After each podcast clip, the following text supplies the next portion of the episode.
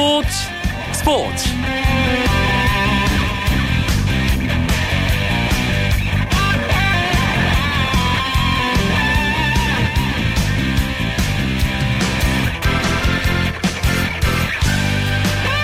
안녕하십니까. 금요일 밤 스포츠 스포츠 아나운서 이광용입니다. 프로농구 육 강 플레이오프 먼저 이 승을 거둔 인천전자랜드와 이 패에 몰린 서울 에스케이의 삼 차전이 오늘 저녁에 있었습니다. 결과는 구십일 대 팔십팔, 전자랜드가 삼 차전마저 잡으면서 삼 전 전승으로 사 강 플레이오프에 진출했습니다. 경기는 처음부터 아주 치열했는데요. 어, 팽팽하게 가던 사 쿼터 전자랜드 포엘이 움직이기 시작했습니다. 종료 이 분을 남겨놓고 연속 석점슛 두 개를 성공시키며 점수를 벌렸는데요. 하지만 에스케이 역시 마지막 집중력을 보이면서 승부는 연장전으로 돌입했습니다. 그리고 연장 승부 끝에 전자랜드가 막판 집중력을 앞세워 승리를 가져갔습니다. 정규리그에서 육 위를 기록했던 전자랜드, 모든 전문가와 팬들이 정규리그 삼 위 에스케이의 우세를 점쳤지만 결과는 전자랜드의 극적인 뒤집기 드라마로 마무리됐습니다. 금요일 밤에는 국내 축구 이야기를 나누는 축구장 가는 길 함께하는 것 알고 계시죠? 오늘도 알찬 내용 준비하고 있습니다. 먼저 주요 스포츠 소식 정리하면서 금요일 밤 스포츠 스포츠 출발합니다.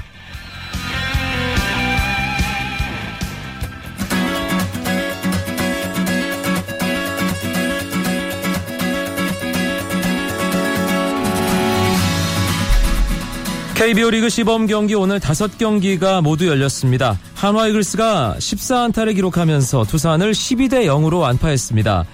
한화는 권용관이 오 타수 삼 안타 삼 타점, 송광민과 최진행이 각각 오 타수 삼 안타 이 타점을 기록하는 등 타선이 폭발했고, 마운드에서는 삼성에서 뛰었던 외국인 투수 탈보트의 피칭이 눈부셨습니다.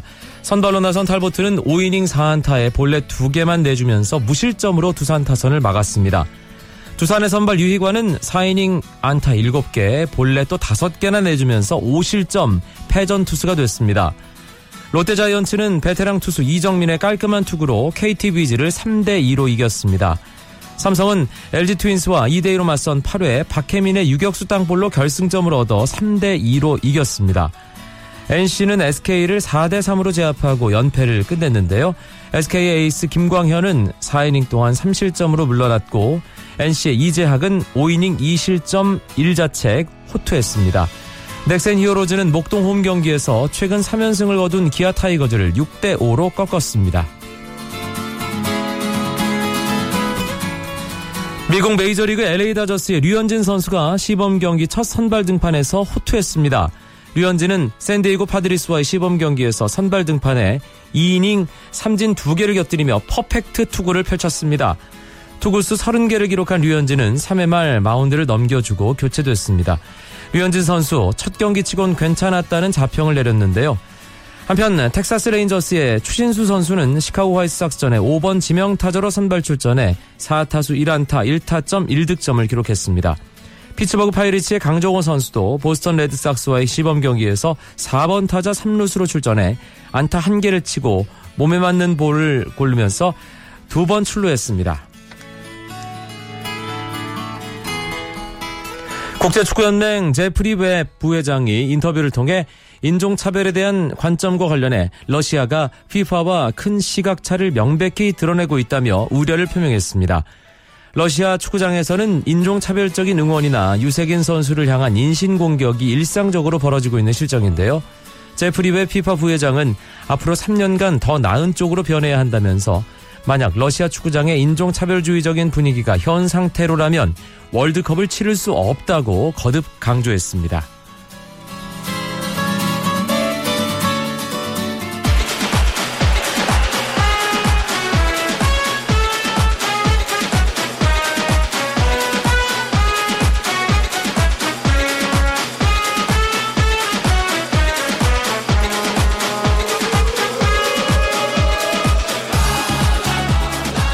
재미있는 국내 축구 이야기를 풍성하게 나눠보는 축구장 가는 길 시간입니다. 이야기 손님 두 분 먼저 소개해드립니다.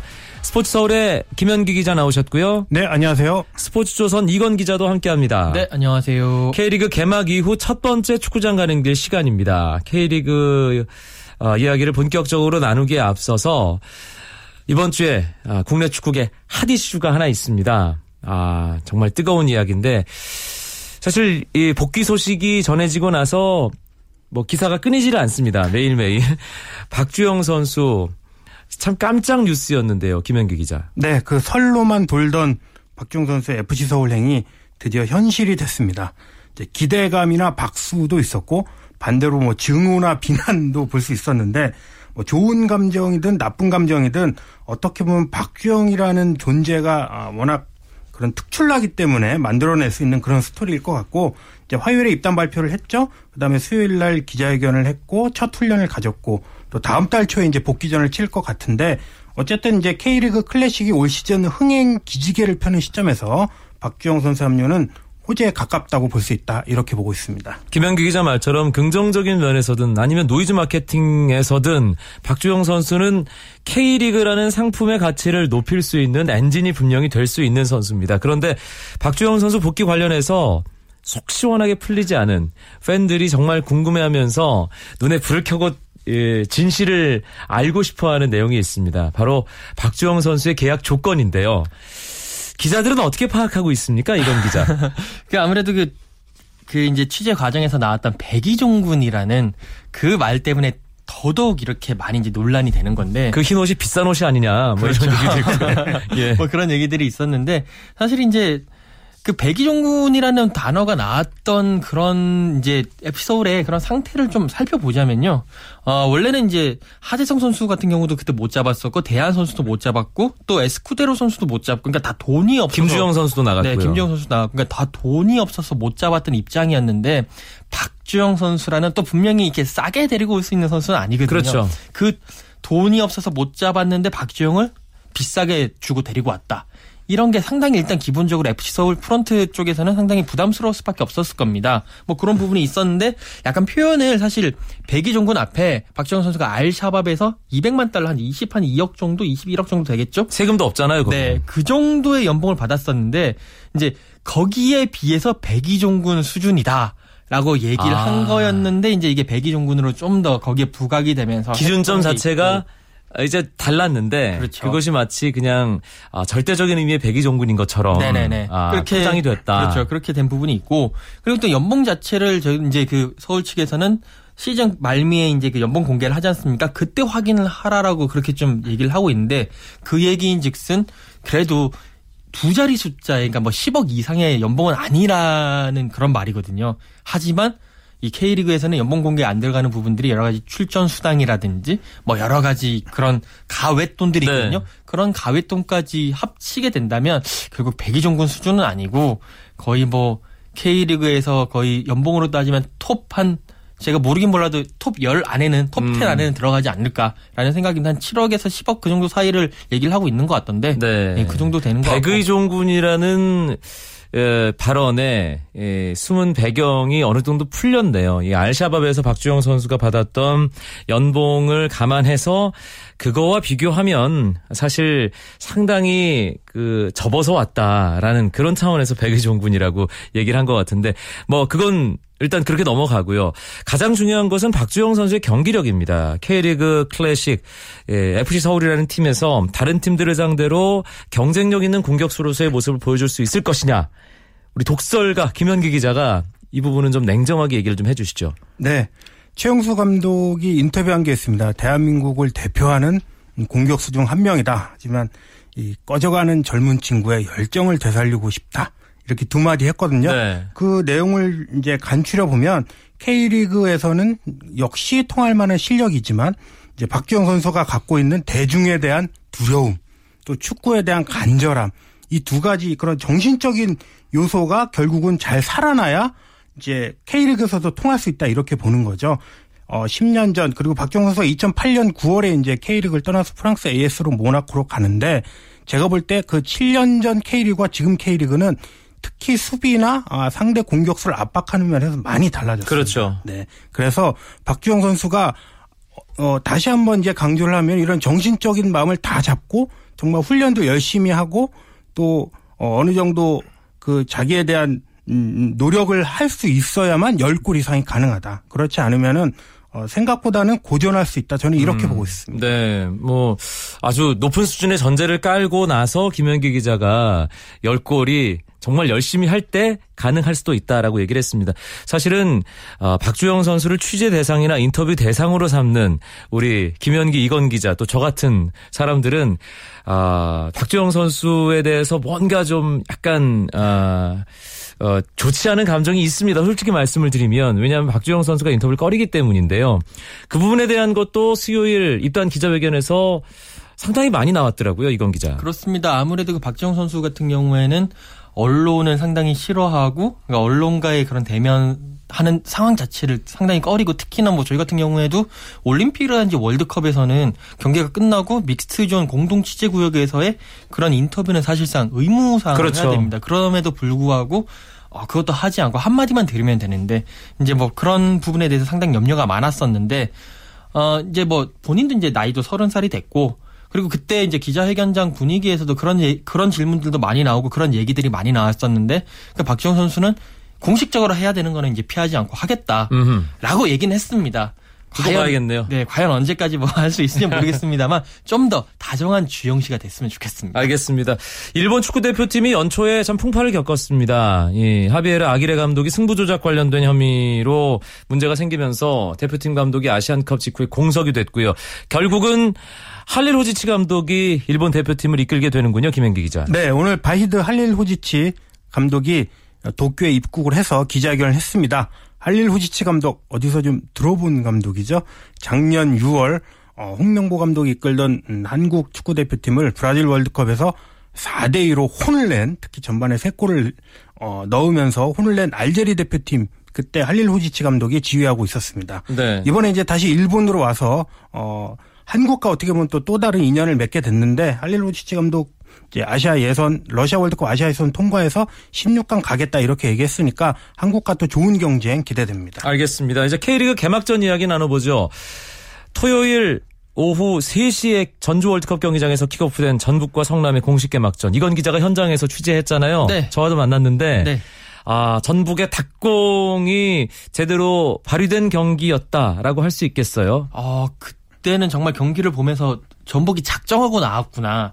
라는 이제 생각이 딱 들었습니다. 뭐 그 당시 경기를 보면 이 대 영이긴 이 대 영이었는데 어, 허리에 그 홀딩 미드필더라고 하죠. 그 수비형 미드필더를 이 호 선수 한 명만 딱 두고 나머지 뭐 에두, 에닝요, 레오나르도, 이재성까지 모든 공격적인 성향의 선수들 다 투입을 했더라고요. 그러면서 시종일관 그 성남의 그런 골문을 이제 하기 위해서 했었는데 사실 근데 그날 경기 같은 경우에는 어떻게 보면 아직까지 닭공이 백 퍼센트 오르지 않았다라는 아. 느낌이 있었습니다. 왜냐면 그때 이제 그 페널티킥으로 에두 선수가 이제 첫 골을 넣었었는데 그 페널티킥이 들어가기 전까지는 그래도 성남의 강력한 수비에 상당히 고전을 했었거든요. 네. 그리고 이제 그런 부분이 있었었고 또 지난번 그 산둥 루런과의 아시아 챔피언스 리그 때도 그랬지만 전북이 한 골을 넣고 난 이후에 상당히 이제 상대한테 몰리면서 그때 분위기를 어떻게 이제 반전시키지 못하는 그런 모습이 많았습니다. 그 이제 경기가 끝나고 난 다음에 최강, 최강인 감독도 그런 모습은 우리가 분명히 바꿔야 된다라고 얘기를 했는데 아마 전북이 뭐 아시아 챔피언스 리그, K리그, 그다음에 에프에이컵 뭐 이런 것을 다 우승을 노리는 팀이라면 그런 부분에서 그러니까 상대가 분명히 골을 내주면 공격이 들어오거든요. 그때 잘 맞고 바로 역습으로 쐐기골을 넣을 수 있는 그런 모습까지 보여야지 이게 네. 닭공의 완전, 완전판이 아닌가. 그렇게 생각할 음. 수가 있겠습니다. 지난 주말 있었던 일 라운드에서 가장 화제가 된 팀 감독은 윤정환 감독의 울산이 아닌가 싶어요. 김현기 기자. 네. 선수로는 박주영 선수가 화제였다면 감독으로서는 역시 이제 윤정환 감독이 최고 이슈였는데 서울과의 홈경기에서 이 대 영으로 이겼죠. 특히 어, 윤정환 감독이 음, 승부수로 내걸었던 선수 양동현 선수가 일 골 일 도움을 기록했고 또 이 선수 데려올 때 약간 반대가 있었다고 합니다. 하지만 우즈베키스탄의 국가대표 제파로프 선수가 또 쐐기골을 넣으면서 이 대 영으로 이겼고 그러면서 윤 감독의 용병술 그리고 첫 연착륙 그런 것들의 자신감을 갖게 된 것 같습니다. 철퇴 축구가 돌아왔다. 이렇게도 표현할 수 있을 것 같은데 사실 점유율은 울산이 뭐 압도하는 그런 경기가 아니었고 뭔가 안정적으로 하면서 공격 기회를 잡았을 때 확 휘몰아치고 상대 공간을 파고들어서 결정을 짓는 예전에 김호곤 감독이 이천십일 년 그 플레이오프에서 보여줬던 그런 축구를 다시 더 세련된 모습으로 구현하는 게 아닌가라는 생각이 들었거든요. 네, 윤정환 축구가 어떻게 보면 반 윤정환 축구죠. 왜냐하면 어, 윤정환 감독이 선수 시절 할 땐 공격형 미드필더로 아기자기하고 뭐 패스를 많이 했거든요. 근데 네. 감독이 돼서 나서는 그런 스타일을 완전 백팔십 도 바꿔서 자기가 이 선수 시절 때 하지 않았던 반 윤정환 스타일의 축구를 하게 된 거죠. 그러면서 이제 철퇴 축구라고 철퇴 축구 시즌이가 됐는데 그런 역설이 오히려 재밌고 K리그의 어, 화제거리가 되지 않을까 생각하고 있습니다. 전남과 제주의 경기도 참 재미있는 경기였습니다. 친구 사이죠. 칠십 년 개띠, 네. 예, 동갑내기. 전남의 노상래, 제주의 조성원 감독, 감독 데뷔전이자 첫 맞대결이었습니다. K리그 참 어렵다라는 그 한 단어, 한 문장이 그 두 감독의 머릿속에 확실하게 들어가 있었을 겁니다. 어, 뭐, 양팀 경기는 상당히 잘했었는데, 결국 일 대 일로 이제 승부를 가리지 못했는데, 어, 저쪽, 그 제주 쪽에서는 정다원이 이제 골을 넣으면서 상당히 앞서갔습니다만, 결국에는 전남은 그 스테보라는 장, 정말 크고, 이렇게 체격 조건 크고 좋은, 힘도 센 그런 대형 스트라이크가 있지 않습니까? 결국 스테보가 그 전남을 패배의 수렁에서 건져내면서, 아, 양팀 감독 모두 아직까지 데뷔 승 승리 아직까지는 조금 더 가봐야 될 것 같습니다. 강등권 일 순위로 꼽히는 팀이죠. 예, 광주에프씨 인천과 경기를 가졌습니다. 이게 이천십오 년 K리그 클래식 첫 경기였는데 이 경기도 드라마 같은 승부였어요. 김현기 기자. 네. 현장에서 직접 봤는데 실력한, 실력이 비슷한 두 팀이 싸우다 보니까 또 무조건 이겨야 한다는 자세로 싸워서 저는 오히려 이걸 더 재밌게 봤습니다. 이제 일 대 일 동점인 후반 사십육 분에 인천, 인천이 이제 케빈 선수가 자책골을 유도해서 이기는가 싶었는데 일 분 뒤에 광주 이종민 선수가 동점포를 넣으면서 이긴 것 같은, 광주가 비겼지만 이긴 것 같은 분위기 연출하고 아주 확 달아올랐거든요.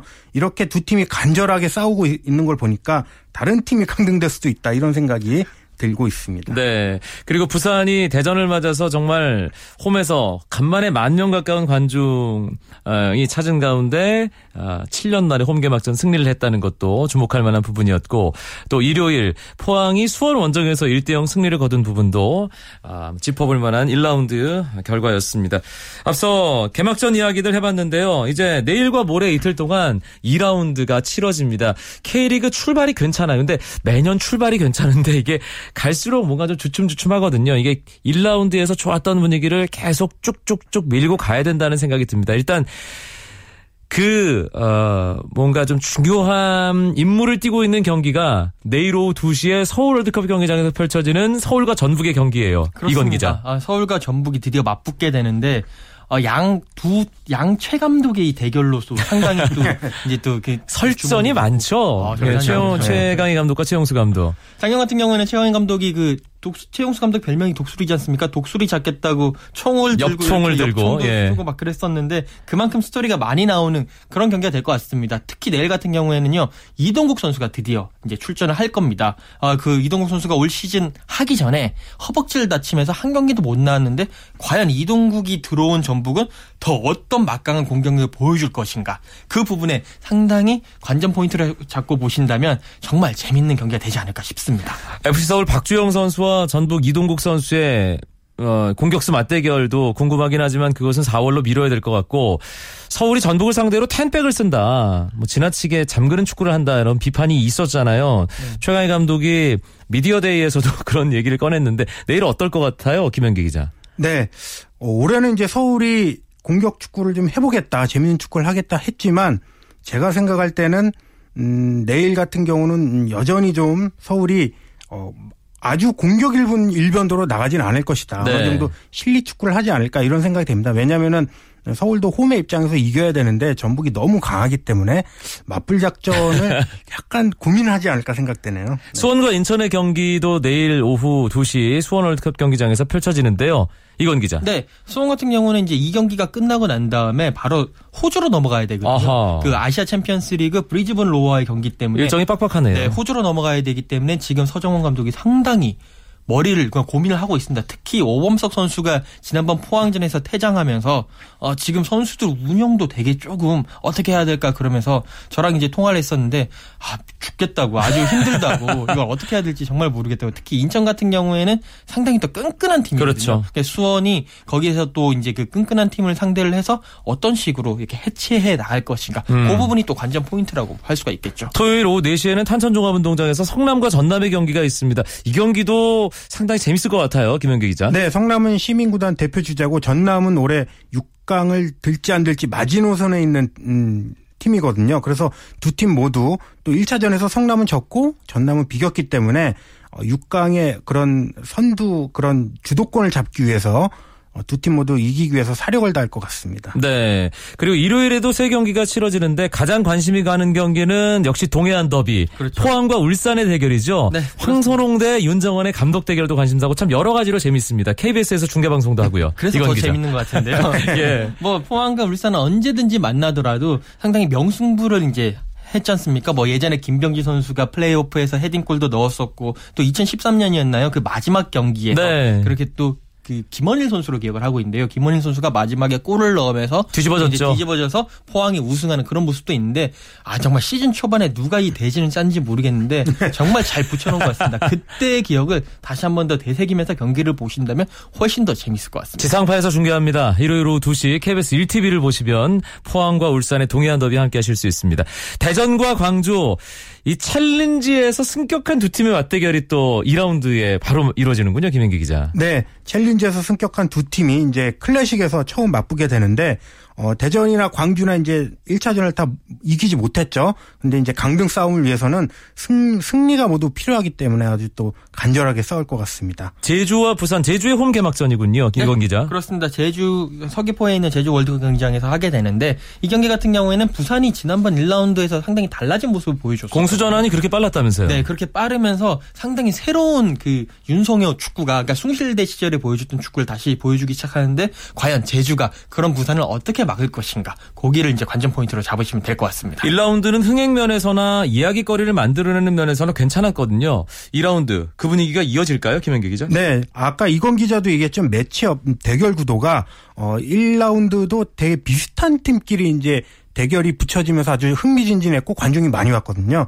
이 라운드도 보면은 뭐 대전 광주라든가 서울 전북이라든가 울산 포항이라든가 이런 스토리 있는 팀들끼리의 격돌이 많았기 때문에 이번 대결, 이번 이 라운드도 기대해도 좋을 것 같습니다. 알겠습니다. 이번 이 라운드 총관중 십만 한번 돌파해보죠. 아, 네. 예. 좋습니다. 아, 금요일 밤 축구 이야기, 축구장 가는 길 여기서 줄이겠습니다. 함께해 준 스포츠 서울의 김현기 기자, 스포츠조선 이건 기자. 고맙습니다. 고맙습니다. 감사합니다.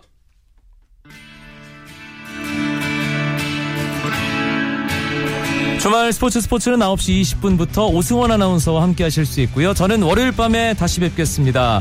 아나운서 이광용이었습니다. 고맙습니다. 스포츠 스포츠.